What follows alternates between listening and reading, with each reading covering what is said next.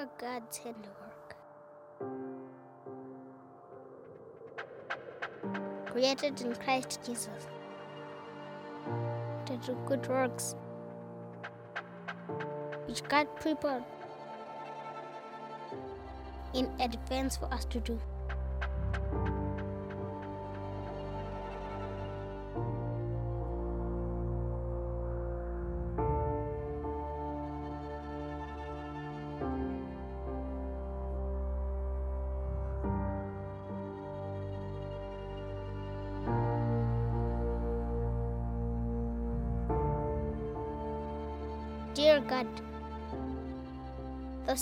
From Zimbabwe.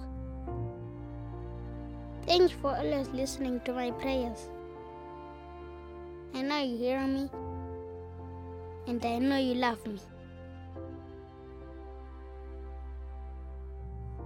We don't have much, and life can be very difficult where we live. But I want to thank you for helping my mom and me. Brought One Child Matters into our community a few years ago, it changed everything. They gave me food, good clothes to wear, and they helped me in school. When I am there, I learn more about you, that you love me, and that you have a special purpose for my life. I'm learning so much, and now I have so many friends. I am no longer shy or afraid. But the best thing of all is that you gave me a sponsor in America that loves me. She even sends me pictures of her and her family. And I love reading her letters. They always make me smile. She cares for me and my mom and she's always praying for us. She may live very far away, but she is always in my heart. I love her. Today I sent a letter to her and included a drawing of my plane. It is so fast and can fly very far. And this is good because one day I want to be a pilot so that I can fly all the One Child Matters children with me to meet our sponsors. We want to tell them thank you and show them they are changing the world.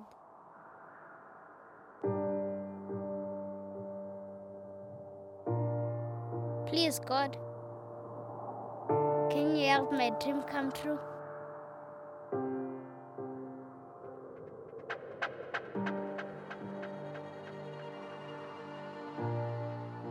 I love you. Lionel.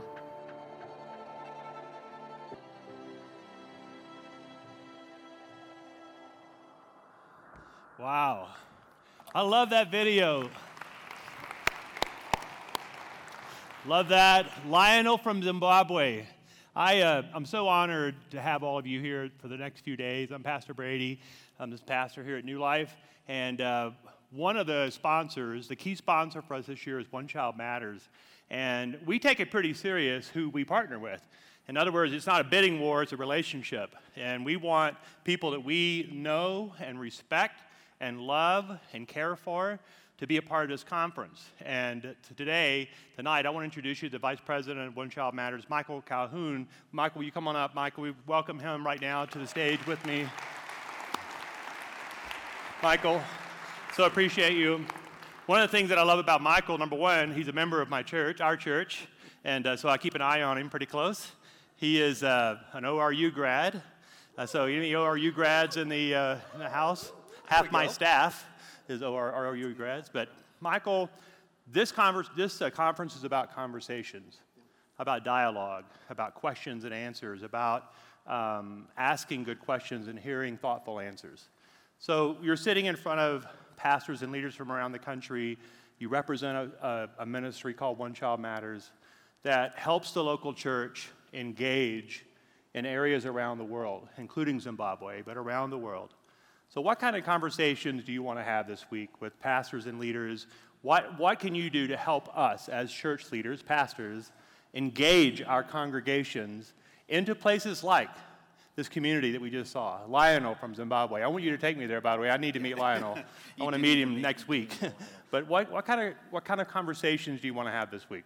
Well, you know, it's, it's an honor to be with you all. It's an honor to be a part of this. And, and uh, you know, really, that's the beautiful thing about that story. And the reason why you got to meet Lionel is because God's put a really cool dream in Lionel's heart.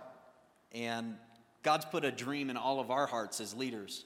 In everything that you guys are called to do, there's a dream in your heart. And really, that's the conversation we want to have. That's, the, that's why we're here, because we believe in the vision and the dream that God has put in your heart to make a difference, to, to reach out to the hurt and the broken, broken in your communities, and to, to, to really make right what is wrong, to change the world.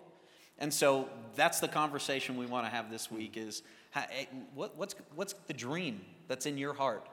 And how can we come alongside that and, and make stories like Lionel's a part of that?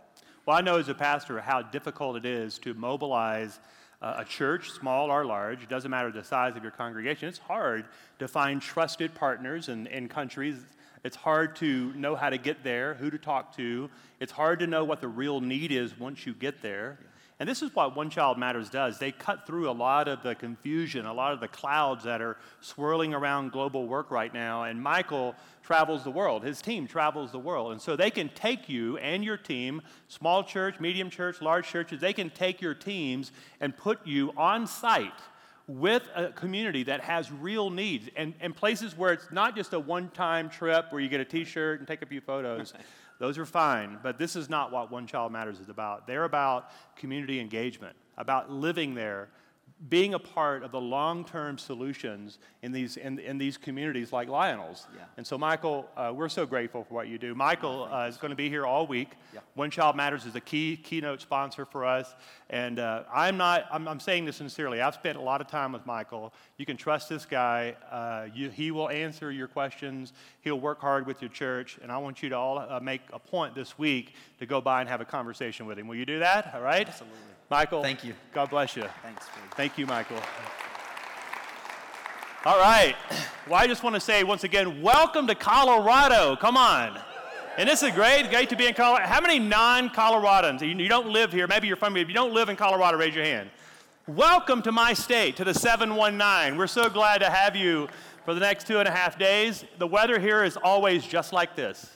Every day is just like this.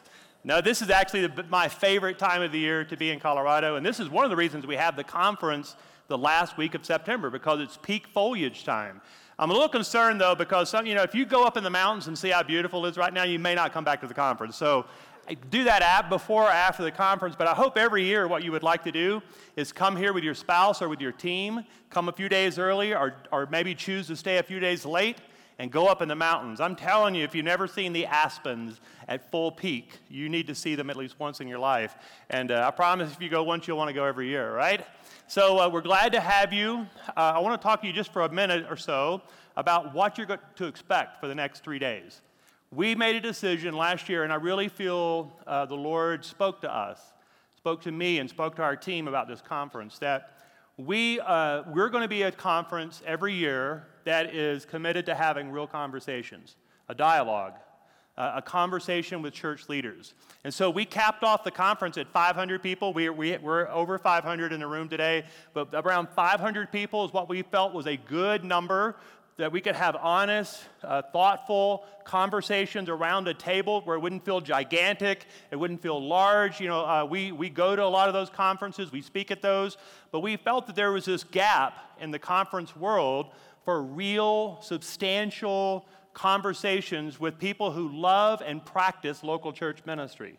And we all at New Life, we love our job as pastors and leaders of the local church. We're committed to it. That's what we are consumed with. We think about church all the time. And so we want to be around people that share our passions, that really want to have these thoughtful dialogues. And so you're sitting at a table, you're not in a big arena. Uh, we're going to have tons of opportunities to have back and forth conversation throughout the week. I hope it feels like a conversation to you, and I hope you f- leave here this week really filled up full and really full of what God has for you. So tonight, I want to share just with you for a few minutes a message out of the book of Nehemiah. And I want you to open your Bibles up there to Nehemiah. The, the, uh, the, the, the theme of this year's conference, as we were praying about it, the Lord kept giving us these two words faithful presence, faithful presence, faithful presence. And it, it was really found in, in the 51st Psalm. Create in us a steadfast heart, renew a right spirit within us, create in us this steadfastness, this the ability to stay steady. And so we, we chose that about a year ago. A group of us were praying, and the Lord just seemed to speak that into our, all of us. And, and then in the last 12 months, I have watched, we, we have watched pastors from around the country, some high profile pastors, some men and women you may have never heard of, others we all know, have resigned or been fired or fallen out of ministry. Just in the last five months, I have watched these heartbreaking stories unfold in front of us for various reasons burnout, or for substance abuse, or for just uh, poor behavior, and just a myriad of, of, of, of things that are happening in pastors' hearts that are causing leaders to fall away. So I stand here tonight uh, wanting to draw a line in the sand with you.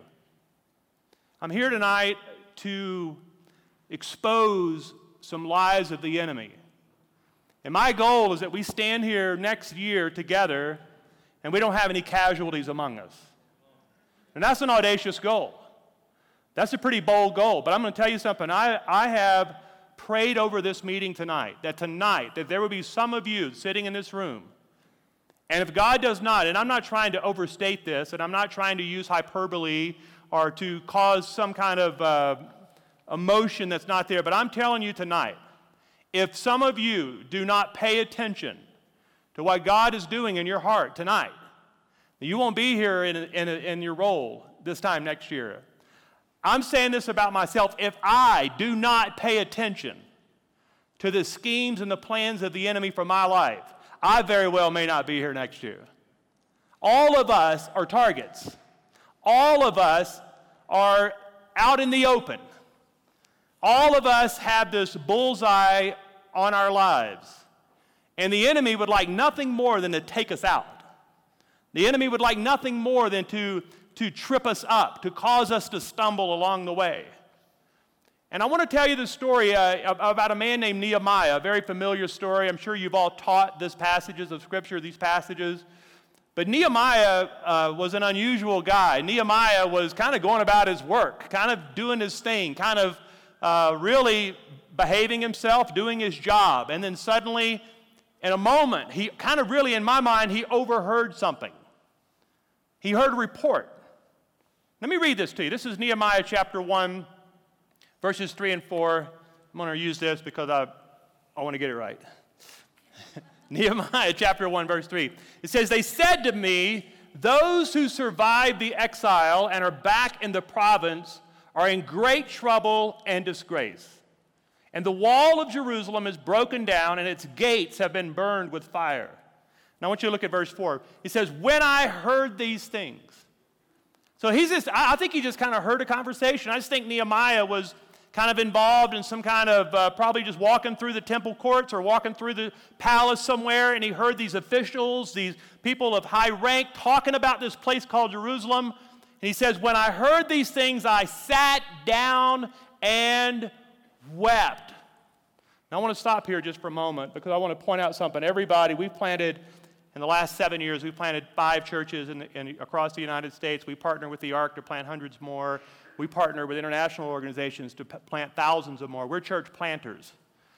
And the conversation that I have with young church planters that are on my staff or part of my team somehow, one of the conversations I have when they come to me, they say, Pastor Brady, I want to plant a church, and they'll name a place, they'll name a city. They'll name some locale, some maybe it's their hometown, maybe it's not. And I always go back and remember this passage of scripture. I remember a time when the Lord spoke to me about coming to Colorado Springs. I'll never forget it. It's burned in my heart a Friday morning in November of 2006. I was got up on a Friday morning I went to my laptop with a cup of coffee, opened it up, because that's how I get my news, and I was looking through my news, and on the front page of every single headline was about this pastor who had fallen from grace in Colorado Springs at New Life Church. And I sat there that day and I'd heard this story played out in front of me a dozen times. Nothing was new about the story, except I sat there and wept. And I don't know why. I sat there and wept over this story, this, this thing in front of me, this news, this, I cried over it. And I found myself on a Friday morning, my day off, waking up my wife Pam, and I said, Pam, you, uh, something's going on, something's happening. So I talked to church planters about that story. I said, listen, don't ever go serve a church. Don't ever go to a city. Don't ever even think about planting something if you've not first sat and wept over the place you're going to. If God's not broken your heart over the city, don't ever go there. Don't, don't disgrace the city by starting a ministry that you don't weep over the city if you're not weeping over the city, if you're not brokenhearted by what's happening in your city today, if you're not disturbed greatly about the, how people's lives are being wrecked right now by sin and deception, if it doesn't bother you at all, please don't go there. And this is, this is the first part of this story that I think we read past this and we lose our, our we lose part of the story if we don't pay attention here. Jeremiah was the weeping prophet. Isaiah wept over the nation of Israel. The prophets cried, they wept when they saw how Israel was being wrecked. But here we are with Nehemiah crying and weeping over the city. And this is what he said I sat down and wept, and for some days I mourned and I fasted and I prayed before the God of heaven. So the, your, your heart first gets broken, and then you begin to intercede, and that's when you know you're called there. Why am I saying that? Because I think a lot of times the reason pastors quit is because they were never supposed to start. That's the truth. And I'm going to be very candid with you in here tonight, okay? One of the reasons a lot of church planters fail is not because they didn't have enough money or enough things, it's because they weren't supposed to go. And a lot of times, so I'm not going to sugarcoat this and say that every pastor who has a moral failure, or every pastor who burns out, or every pastor that's not successful is some trick of the enemy. No, sometimes it's just disobedience. You should have never gone. And so, how do you know if you should go? That's a good question, right? How do you know if you should go? Are you brokenhearted over your city? Have you fasted and prayed and mourned and wept over the place? Because if you have not, you will quit. You're not going to stay there long term. There, you have no, you have no chance of longevity in a place that you're not sobbing over. You're not crying about it. See, that day on that Friday morning, the Lord broke my heart for a church that I had never attended, for a congregation that I had never met, for a city that I'd only driven through a few times on my way up to the mountains for vacation. I didn't know anyone here, but my heart, something wrecked me inside. And why am I saying that? Because if I had not had that moment, I would have quit. I can tell you a hundred times in the last nine years. 73 of them have been this year. that's not true. About 40 of them, but that's it. But listen, I, I've wanted to quit. I've wanted to quit. I've been close to burning out. I, have been, I've, I've wanted to walk away. Absolutely. And any pastor that tells you they've never even thought about it, they're not being truthful to you. Or they're not paying attention to their emotions. Maybe they just have learned to not pay, be self aware enough to even pay attention to what's going on in their heart. But listen, all of us are susceptible. So let me ask a question today. What causes leaders to not be faithful and to quit? What causes us to quit? What causes us to shrink back and not finish the assignment that God has for us? These are the questions I want to explore with you tonight. And my goal at the end of the next 20 minutes or so is to show you that Nehemiah faced three very clear attacks that are still facing all of us as leaders right now. And I believe the first, like the biggest part of winning the fight against our enemy is to know what, is, what he's up to. If you, if you can be clear about the temptation, if you're clear about what he's trying to do, most believers can overcome it. But it's the, what happens in most leaders' lives is we get deceived along the way. We, we don't really understand what's happening, and we look up one day and we're in the pit where the lions are about to devour us, we have no idea how we even got there. So we know the story. Nehemiah had never lived in Jerusalem. Nehemiah was born in captivity. Nehemiah was born a slave. And he overheard this conversation about his hometown. Let me ask another question. How many of you are pastoring in a city that you were not born in and didn't grow up in? Would you raise your hand if you're pastoring right now in a city that you didn't you weren't born there and you didn't really grow up there but you're pastoring there? See about a, a third of you? Nehemiah had never been to Jerusalem. Nehemiah didn't know anything about the city except that it was a mess, it was a wreck. And so he, he takes this huge move, this bold move, and goes to the king, this evil pagan king, who had no, could, this king could have cared less if Jerusalem ever prospered spiritually. What he wanted was Jerusalem to be a, an outpost, a trading place. He wanted Jerusalem to regain its economy. He had ulterior motives by sending Nehemiah back to this city he wasn't, he didn't care if the people's hearts ever came back to their God, Yahweh. He wanted the place to look presentable again, for the economy to start producing money so that he could get taxes. And he could get produce and goods and product and people back from a once prosperous city. So this king had very bad motives, but he looked at Nehemiah and said, Go back to that city and rebuild it. Rebuild the walls. And here is, uh, here's a little pass to get through the territories unscathed.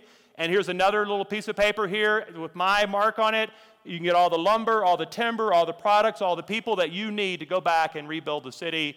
And he takes off and he arrives there a complete stranger. The only thing he has in his hands is a couple of signed pieces of paper from a king telling him he could do whatever he wanted.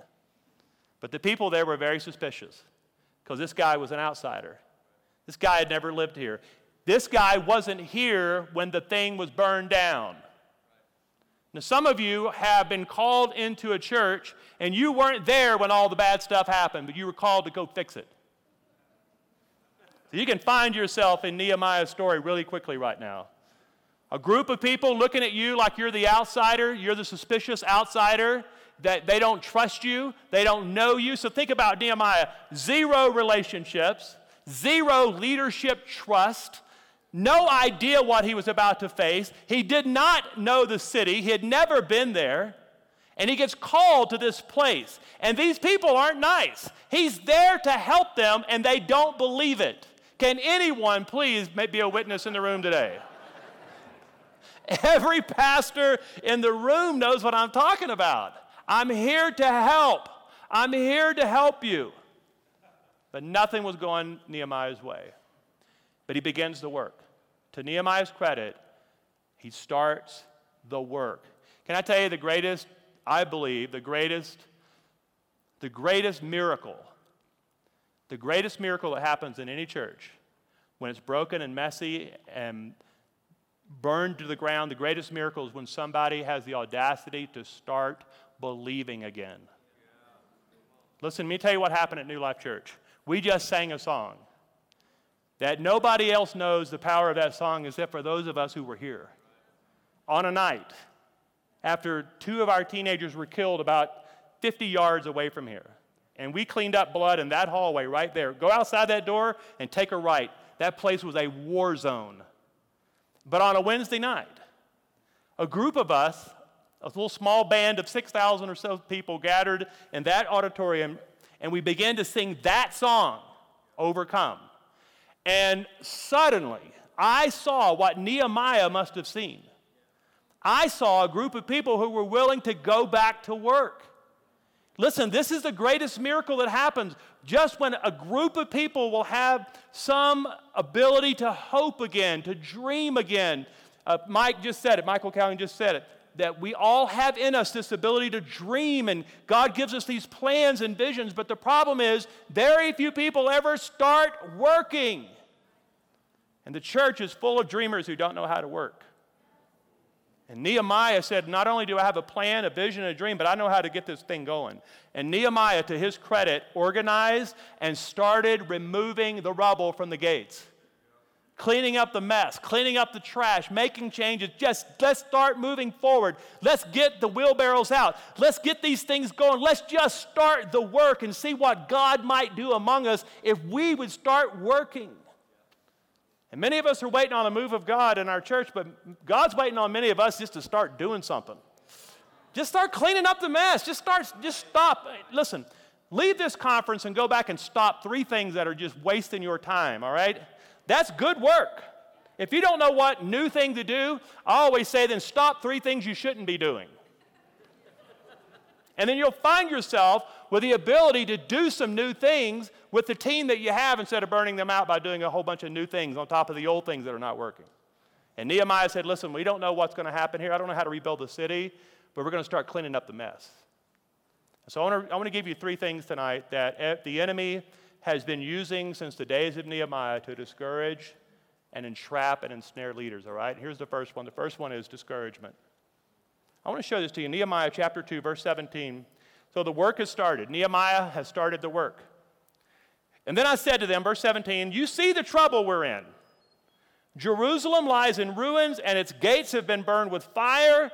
Come, let us rebuild the wall of Jerusalem, and we will no longer be in disgrace. I also told them about the gracious hand of my God upon me and what the king had said to me. And they replied, Let us start. Let's do it. Listen, sometimes we have to, re- I, I, I'm surprised about how often I have to remind people about what we're doing around here. As leaders, we have to constantly remind people about what, we're, what are we doing. You know, so we make it very simple around here at New Life. We exist to make disciples. That's it. We're, we're here to make disciples, disciple people, make disciples, go make disciples. That's the last thing Jesus told us to do.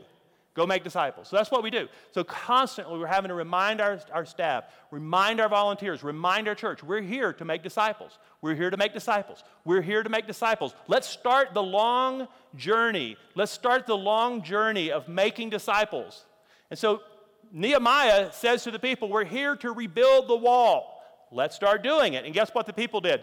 They started doing it. They started rebuilding the wall. Listen to this, verse 13, verse 19. But when Sanballat, the Horonite, which by the way, if you have that name right away, you're going to have a really bad attitude the rest of your life.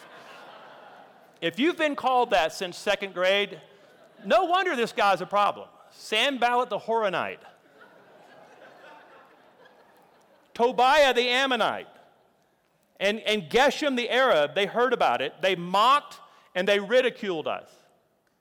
Listen, the moment you begin to do any good work, you're going to get mocking and resistance.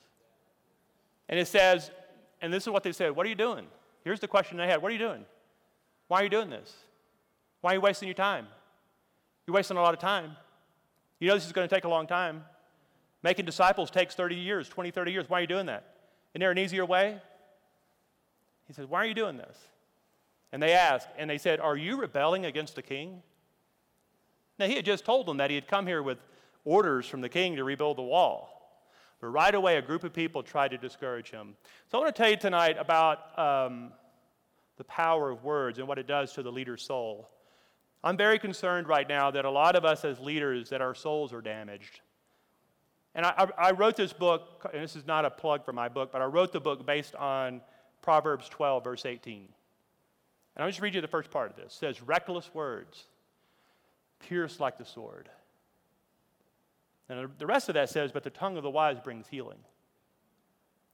Reckless words pierce like a sword, but the tongue of the wise bring healing.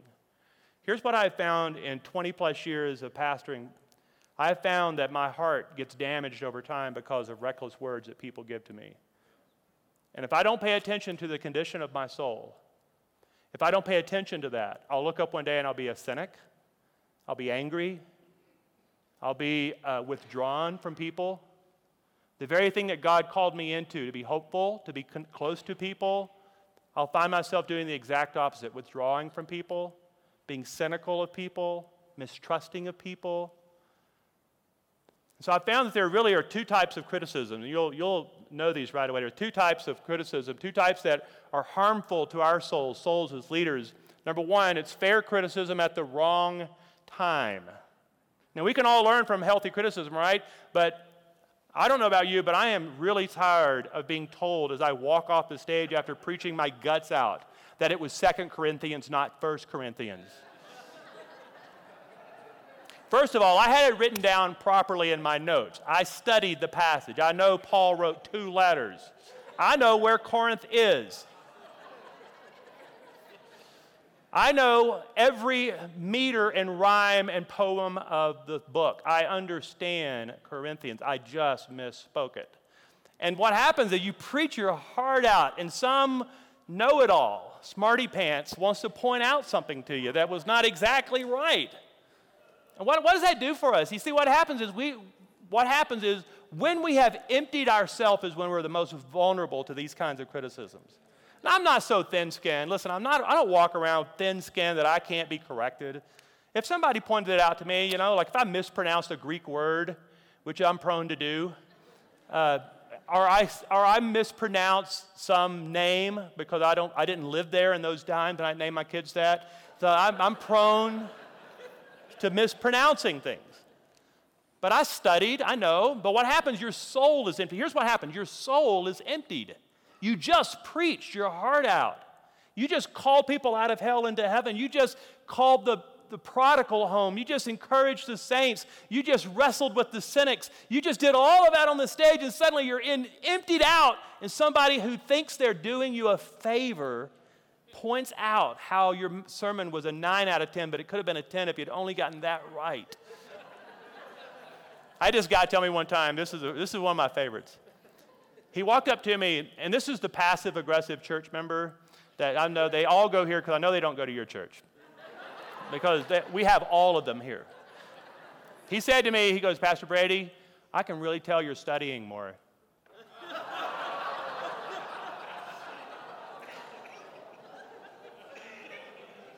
I looked at him and I said, Not really. No. I'm pretty much mailing it in every Sunday. Thank God for SermonCentral.com, or we'd be up the creek without a sermon of which I am a contributor, by the way. Fair criticism at the wrong time. It's just bad timing. Or here's another one unfair criticism anytime. Now, listen, I'm going to say this to you, and I'm, I'm not trying to be funny with this. Some of you walked in really damaged because we don't, we, I know what you're saying to yourself, but Pastor Brady, shouldn't we put on our big boy pants and just be overcome that? Can't we just, you know, can't we just overcome? Why does that bother me? Because we're human beings. And at this conference, if we're going to get one thing right, we're going to get our humanity correct at this conference.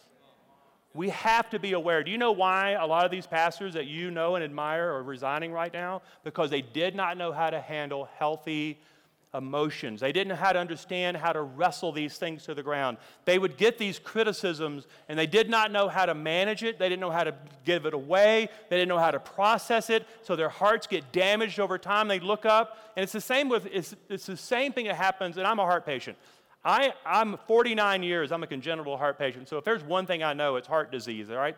What happens to the heart is over time, the more your heart is damaged, the more scar tissue that builds up around it.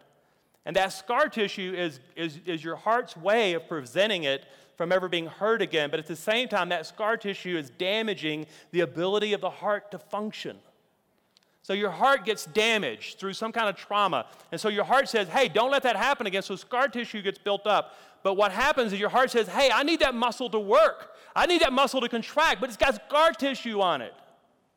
And so over time, the doctors have to go in and remove the scar tissue so that the heart can function.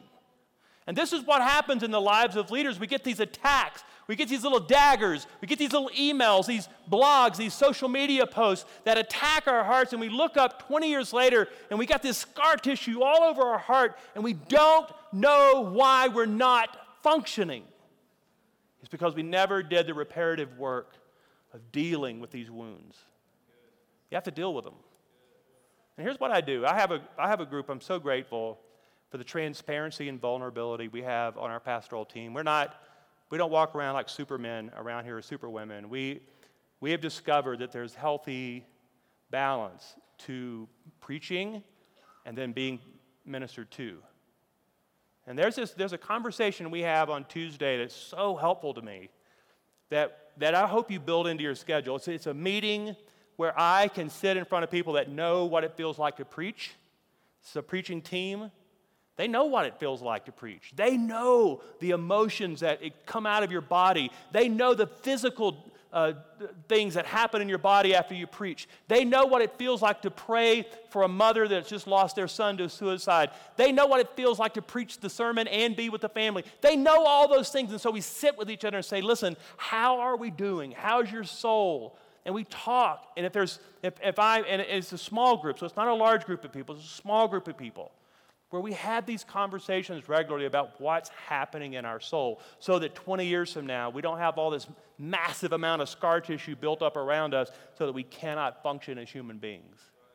Nehemiah knew right away that if he didn't deal with this discouragement, that he would quit. People are always going to remind you why you shouldn't do things. And they mean well. Some of them mean well, some of them don't. Some people are trying to hurt you. Those people are evil. But I think those people are fewer than you think. Most people think they're doing you a favor by correcting you, they just don't know the damage that's doing to your soul at the time that they give you the correction. They just don't understand. And until you've preached, I think every critic in your church needs to preach multiple services on a weekend. and then answer all the emails on Monday. And I guarantee you'll never get any smack out of them again. They'll be your best fan, they'll be your biggest fan. All right, here's the second thing. So, discouragement, disparagement. The second thing is uh, the first one was disparagement, the second one is discouragement. When Sanballat, Tobiah, the Arabs, the Ammonites, and the men of Ashdod heard that the repairs of Jerusalem's walls had gone ahead and that the gaps were being closed, they were very angry. And they all plotted together to come and fight against Jerusalem and stir up trouble against it. But we prayed to our God and posted a guard day and night to meet this threat. And meanwhile, the people in Judah said, The strength of the laborers is giving out. And there's so much rubble that we can't rebuild the wall. So right away, the work got difficult. This is a big, this is a big assignment. Some of you have been to Jerusalem, and you can imagine getting there, and the whole thing is built with rocks, and it's just piled up everywhere. And says, We're not making any progress. We can't do this. Also, verse 11, also our enemies said, Before they know it, or see us, we will be right there among them and will kill them and put an end to the work. And then the Jews who lived near them came, and listen to this, they told us 10 times over wherever you turn, they will attack us. So the first, the first assignment is to disparage you, to call into question your character. And then the enemy wants to come to discourage you. And oftentimes it will be a repetitive, repetitive, repetitive comment. Ten times over, they'll tell you the same thing. Let me ask you a question Do you believe that most of us have built in insecurities? Now, if you, if you, if you do, if, if you don't believe that, you're not going to raise your hand anyway. But for the rest of us who know that what I just said was absolutely true, would you please raise your hand that we have these built in insecurities? And the rest of you, you'll dawn on you at some point in your life, all right? But all of us have these built in insecurities, these built in places that the enemy knows that we're vulnerable, these places where we feel weak, where we feel ill prepared, where we feel that we're not going to live up to what people expect of us. I was, um, I'm, I'm, I'm in the middle right now of turning 50 years old. This is my Jubilee year, believe it or not. So I turned 50 in January, and I, uh, I realized that at 50, that I can't do what I used to do at 40. And I sure can't do what I used to do at 30. And at 50 years old, I'm making some pretty sizable, significant changes just about what I say yes to. And I, uh, I wrote down back in January, my wife looked at me and said, Brady, you're doing way too much. Now, I, just, I wrote a book called Addicted to Busy primarily to hold myself accountable. Pam not only helped me write it, she reads it all the time and repeats it back to me. so she said to me, she said, Brady, you can't do everything you're doing. So she said, I want you to, she said, I'll never forget it. She said, January this year, she said, I want you to sit down today and I want you to write down the things that you are leading and doing at the church that you're responsible for meetings, events, regularly scheduled things that you are primarily responsible to do. And I stopped at 21. 21 things that I am primarily regularly called upon to do. And I realized at 21 I could have kept going. And these were significant things. And I realized I can't do this. Can't do it. Can't keep going like that. Which began a great journey for all of us to say, okay, that's my fault. First of all, I had to confess to my team that was my fault for doing that to myself and for doing that to my team. You know what that does to your team, by the way? And I, I did this when I was a pastor of a 50 member church in West Texas, and I'm doing it now as a member, you know, for a big church out here in Colorado. In fact, I tell people all the time that small church pastors have more pressure on them to do more than large church pastors. They really do. You don't have any team. I had a part time, uh, I had a part time, she wasn't even an administrative assistant, she was a secretary, and because she couldn't type. and and she didn't know how to work any electronics, and yet, but that's all we could afford. So she truly was a very bad secretary and a very sweet lady. But we were so poor in this church that I pastored, that was my staff. That was it. And we hired, uh, there was a sweet couple that she was 70 years old and she made us breakfast burritos every Thursday and we paid her $50 a week to clean the entire church and we paid her husband $50 a week to mow the yard that was my staff. So staff meetings was on Thursday morning with a secretary that couldn't type, with some unbelievable homemade breakfast burritos, and the most well groomed lawn of any church in Hereford, Texas. But that was it. Listen, what's discouraging most of us is looking at the list that we have of things that we have to do and realizing that we can't do it. These inbuilt insecurities that we have that you're not going to live up that you can't do everything, that you can't measure up to people's expectations. So here I was as a young pastor in Hereford, Texas, feeling that. And I went to a pastor's meeting some, like this. It was a large, like several hundred people. And I, I happened to sit at a table like this with this pastor, and he looked at me and he said, Pastor Brady, he said, How old are you? And I said, I'm 31. He said, Have you ever been a senior pastor before? I said, No. I, said, and he, I told him about my church. He said, Well, Pastor Brady, you're not asking me for this advice, but I'm going to give you some advice. Now, this was 20 years ago. January of this year, this man's words came ringing back to me. As I looked at my list of 21 things, and none of them were bad things, they're all good things, godly things, awesome things, kingdom things, all the buzzwords that you would use. Awesome. Uh, I'm needed. I'm necessary to the organization, right?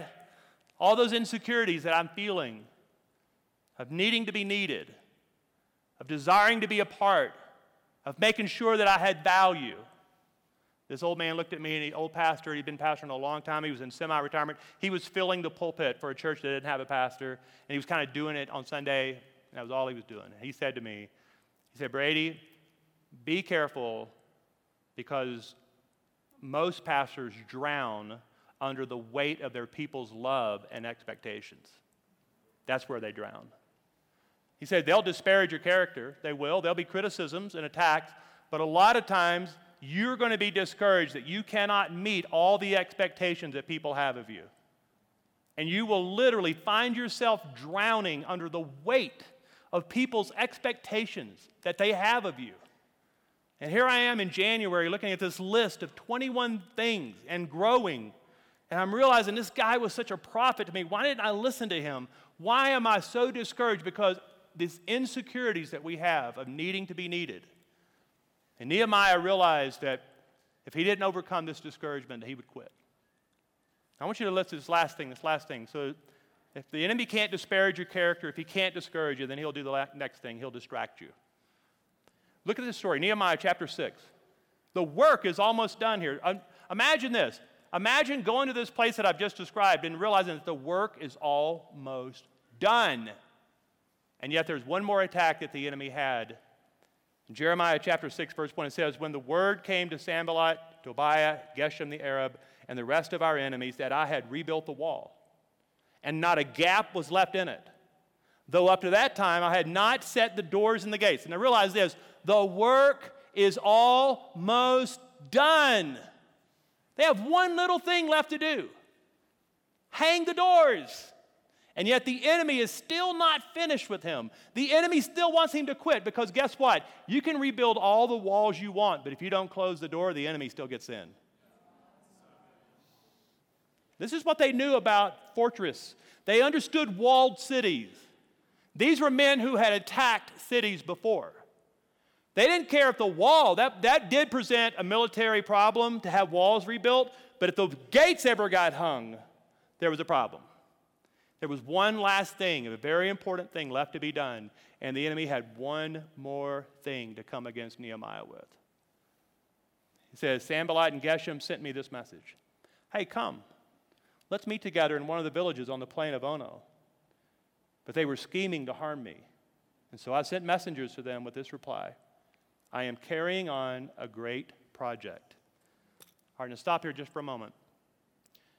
If I ask you, what is your primary assignment? What is it in your life that is absolutely non negotiable to your assignment? Could you answer that? Could you tell me clearly, definitively, what you're called to do? Because if you don't know what you're called to do, you will do a lot of things that are not needed from you.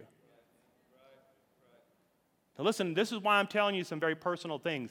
I'm looking at my list of 21 things and it realized I am not called to do all of those things. I have made that list up on my own. Not all of it, some of it I'm still doing. My goal is to get that list into single digits really quickly. And I'm distracted, and I was distracted by busyness. If the enemy can't trip you up with sin, he'll drive you over the cliff of busyness. And I want you to please, please hear me at what I just said, okay? If the enemy cannot trip you up with some kind of hidden personal sin, then he will drive you over the cliff of busyness. And he will cheer for you as you drive over the cliff doing your busy work at church. You better know what you're called to do, and nothing more and nothing less, because if you can't answer that question, then you will look up one day and you'll have a list like I did, and you'll realize that you're headed for a bad place because you're distracted. And Nehemiah had this moment of clarity and wisdom. I have one more thing to do. I have to hang these gates. I don't have time to go to that meeting. Are you seeing the 21st century play out in front of us here? He had one thing to do don't go to that meeting. They want to harm you. And it says, Why should the work stop while I leave it and go down to you? Look at verse 4. Four times they sent me the same message. Now, I want you to remember what I just read. Ten times over, they tried to discourage me. Four times over, they're trying to distract us. The enemy is persistent in his, his attempt to trip us up. The enemy is persistent, persistent, persistent.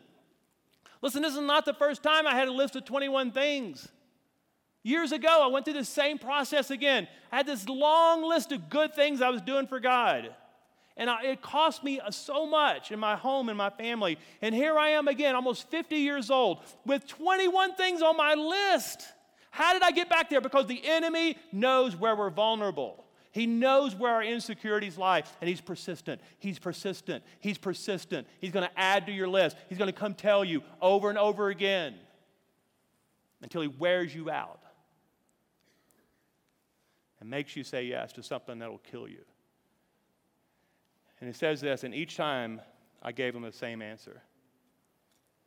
The reason I'm asking you this tonight on this opening night, because I hope that by Thursday at lunch, that you can at least begin answering the question that I just asked you. What are you called to do? And where, what are your insecurities telling you to do, as opposed to what God has assigned you to do? So I'm gonna, this is the question. This is a big question that I hope keeps you up to about midnight tonight. Then I hope you sleep really well, okay? But let me ask you this, all right? I'm about to give you some good coffee, dessert time conversation for tonight. This is what this conference is about, is starting conversations. Now, I'm going to help you answer this question. I'm not going to leave you here tonight without solutions to what I just said, okay? You know how many days it took for Jeremiah, I mean, uh, Nehemiah? Those Mayas. There, see, this is what, this, somebody's going to correct me after this, all right? Pastor Brady, you know you got your first point wrong and that it's not Jeremiah, it's Nehemiah. I know, okay? I know. Uh, I totally knew I blew the first point. I know it was disparagement. I said discouragement. I already know that. or I'm already beating myself up. Please don't tell me.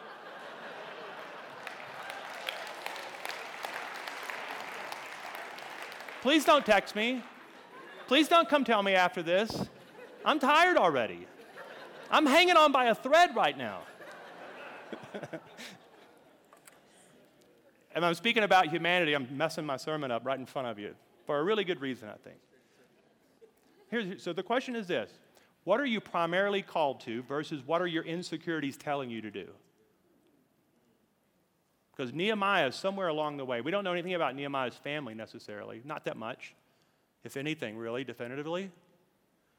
I don't know where Nehemiah learned how to go to a foreign place, a place that he had never lived, to tackle such a large assignment, and to be so clear on his mission, be so pointed on what God had called him to do. I'm trying to discover that as I read this text with you. But I do know this Nehemiah finished in 52 days. 52 days. That's an amazing, that's an amazing engineering feat. The place was a mess, it was a pile of rubble. Now, I want to I wanna say this to you today. I, I, felt when I come in here tonight, I walked around the room, I, I actually walked back there because I just wanted to get a feel for what God was saying. And there's some of you here tonight, you're so close to finishing. You're so close. You just have a couple of gates to hang. Please listen to me. This is a word for somebody tonight. You just have a couple of gates to hang. Don't quit now. Don't quit. You've rebuilt the wall. You've done so well. Please, please hear me. Please don't quit. You just have one little thing left to do. And the enemy has come to you to distract you, to call you to these other things. Listen, be clear about your assignment. That's one of the things about the beautiful thing about getting older, I think, is that we do get clearer about our assignment, hopefully. As a young man, young men and women tend to do a lot of things to prove themselves, prove their worth. And that's built on a lot of insecurities. Maybe you had a, a place, maybe you grew up in a house where performance was, was something that you, know, you were taught, and you were taught to perform, perform, perform for love. Love always was costly. You didn't, love was never free. Love always cost something. So you learned how to earn adoration. You learned how to earn love. Maybe you grew up in that house I don't know about Nehemiah, but I grew up in a home. My dad, every day as he walked out of my house, told me, Brady, I love you. And Brady, you're smart enough to do anything you want. And I was foolish enough to believe that. And I'm grateful. And I want to say this to you tonight. The Lord loves you. I love my favorite part of that video from One Child Matters was Lionel saying, he's praying on his bed. It's the second time I've seen that video, and both times it's just so remarkable to hear that little boy say, Lord, I know you hear me, and I know you love me. Make me a pilot. So some of you that are so close. And I want you to know this tonight. The Lord hears you, and the Lord loves you.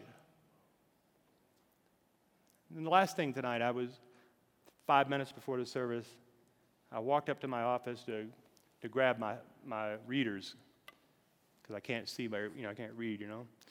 And um, I, I um, this was, these were on my, these were on my desk. Abram, Callie, they just went through the volunteer process here. They went through the training to be volunteers. And tonight, their badges were on my desk. My 17 year old, my 15 year old. I looked at them and went, Thank God. My kids are wanting to serve in the church. And there they are. There's proof. I'm looking at them and they wanted to do it on their own. They chose that. I didn't tell them they had to do that. They came to me and said, Dad, we want to volunteer. So what do we do? And I said, Well, you got to go do all these things. And they said, Okay. They did say, Dad, do we have to go to the new members class? We've been here like nine years and we listen to it every day from you. So I did exempt them from the new members class because I can. I'm powerful like that. Let me say this to you one more time. I know I'm going long, but I don't really care about that too much right now. But um, I, I, looked at this on my desk tonight, and I'm, I was so grateful. I said, Lord, I know there's things I can be discouraged about right now, and, but I'm so grateful that at the end of the day, you've been faithful to my family. And I want to pray for some of you tonight that you walked in tonight with prodigals and I was just thinking about you tonight that I'm not saying that to make you feel bad if your kids are not serving in the church. I'm holding these badges up tonight to remind you that the Lord can call your kids into ministry with you. They will. The Lord will call your kids to serve alongside you. And even if they're prodigals right now, you're looking at a guy that was the prodigal of all prodigals. I'm standing here tonight. I should not be up here. I was the prodigal. I was everything in Luke 15 and more of that story. And I came to my senses one day and I started walking back toward home and I discovered a God that was not mad at me, but was actually running out to meet me. And your kids are going to have that same revelation. I pray that over you tonight. If you walk in here tonight with a heavy heart about your kids, I want to speak life over your children today. And if you have little tinies right now, if you have little babies running around, I want you to look at your kids every single day and tell them, the Lord loves you and the Lord hears you, and the Lord has a purpose for your life. Somebody said that to little Lionel, and he believed it, didn't he? So I want to pray tonight that I'm finished. I want, I want you tonight, tonight to, um, if I'm speaking to you tonight, I want you to respond to me. Because we're, we're not, uh, we're, ta- we're, you know, we're showing this live online, but the, the uh, camera is not on you, okay? So you can respond, and nobody's going to know how you responded. But I want to ask you a question tonight. How many of you tonight, and this is going to be a moment of vulnerability. I've been pretty vulnerable with you right now, so I want you to ask you to, if we're going to have a dialogue these next three days, it's got to start tonight, okay? I was very vulnerable to you in this message, and I rambled and messed up my points and very vulnerable. How many of you are discouraged tonight? Will you just raise your hand and just admit it? I'm just I'm a bit discouraged. Just lift your hand up. I really appreciate you, you putting your hand up like that. That takes courage. And it takes wrestling your insecurities to the ground. How many of you know tonight that you're distracted? You're just distracted. I, I'm all over the map, Pastor Brady. I got more things on my list to do than I can do. I don't know what I'm really supposed to do. Would you just raise your hand tonight? I'm distracted. I'm just distracted, Pastor Brady. And how many of you would raise your hand tonight and say, Pastor Brady, my heart has scar tissue on it because I've been disparaged? I've been attacked. My heart, I'm, I'm, I'm, something has happened in my heart that's not healthy for me. I have been attacked, fairly or unfairly. I've been attacked and it's not done something good in my heart, and I want to be free from that tonight. Would you lift your hand if that's you, if your heart's a bit heavy tonight with some, some wounds maybe? And then tonight, I want to, one more prayer is how many of you are here tonight and you, you are, have a prodigal that you want to come home? Now, this is going to take a bit of vulnerability, but would you raise your hand with me? I want to know who I'm praying for. I have a kid. He's a prodigal. She's a prodigal, but I'm praying that they would come to the house. They would have come to their senses and turn and come toward home. So I'm going to pray right now. If you raise your hand about any of those things, would you just stand with me right now? If you raise, any of your hands were raised, just stand with me where you are. That's most of the room tonight. And I'm grateful that we can start off this conference by being really personal and human with one another. A lot of times, you know, I go to conferences and I hear these superstar stories from superstar people, and I wonder if they, they ever really, what's going on? And I suspect that most of us are asking these questions Lord, where, I, where am I in your story? Now, the Lord's come tonight to meet with every one of you. Now, the rest of you, would you stand around these people? Would you stand around those who are standing? And would you put your hands on their shoulder if that's okay? If you know them well enough, hug them or whatever, but if you don't know them well enough, just point at them maybe.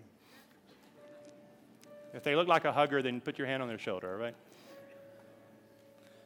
Let's pray together. We're, the, we're, we're sons and daughters in this room. We are the people of God gathered in this room tonight to pray together.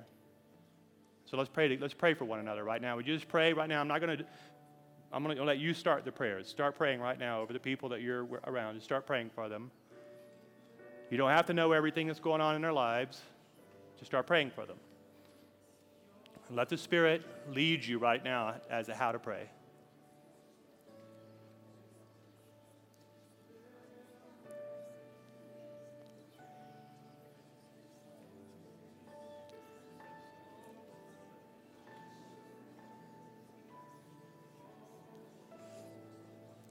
So, Father in heaven, we humbly come before you, empty handed but alive, captured by the idea of your grace for us, fascinated that you would love us, fascinated that you had called us, overwhelmed by your care for us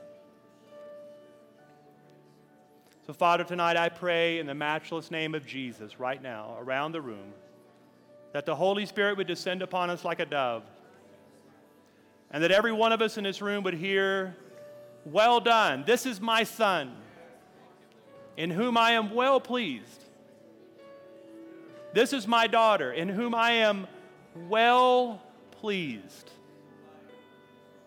Now, Father, I pray tonight for those who are discouraged that you would put courage in them in these days that we have together. Tonight, I pray you would put courage into them. Courage, Lord. For those of us who are distracted, I pray tonight for clarity, for clear vision, clear wisdom. Lord, define our purpose to us. Show us who we are, that we may not look to the right or look to the left, that we put our hand to the plow, that we would go straight ahead. Father, tonight, for those who our hearts have been attacked, our hearts have been broken, Father, I pray for the balm of healing right now on our hearts. Make us fully alive as human beings once again. Heal us, O Lord. And Father, tonight I pray for the prodigals to come home around the room. I pray tonight for every son and every daughter that was lifted up, that you, O Lord, would speak to them. And, and Lord, by the power of the Holy Spirit, they would come to their senses.